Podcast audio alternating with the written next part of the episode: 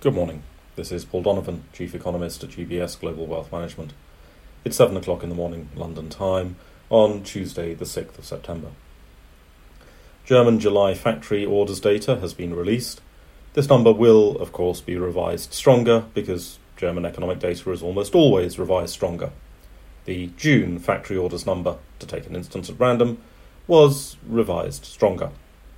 The July data did show a contraction month on month the German manufacturing sector faces challenges with the River Rhine running out of water and the threat of the economy running out of gas. That does not necessarily affect factory orders, which are the intention to purchase in the future, unless companies decline to accept orders on concerns about capacity constraints from one or other of the problems.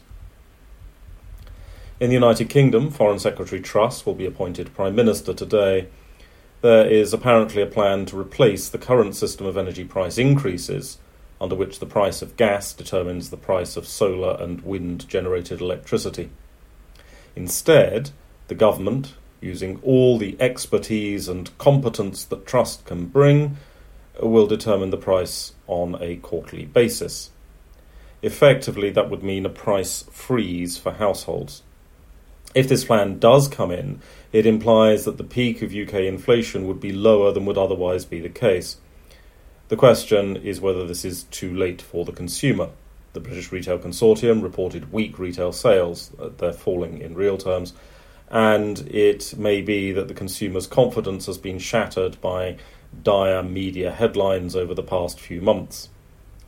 It's difficult to repair that, and it is consumer confidence that stands between the slowdown scenario, where consumers use savings and credit to offset negative real wage growth, and the slump scenario, where consumers are too afraid to cut savings.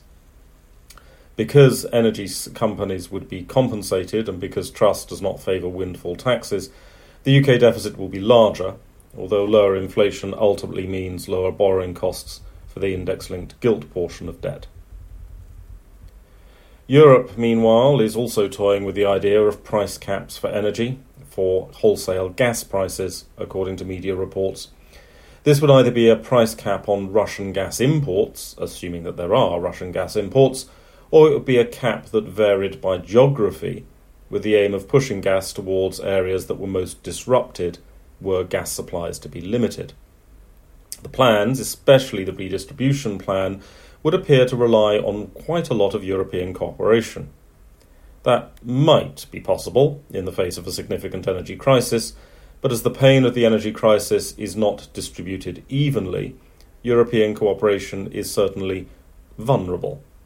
European energy ministers will be meeting at the end of this week.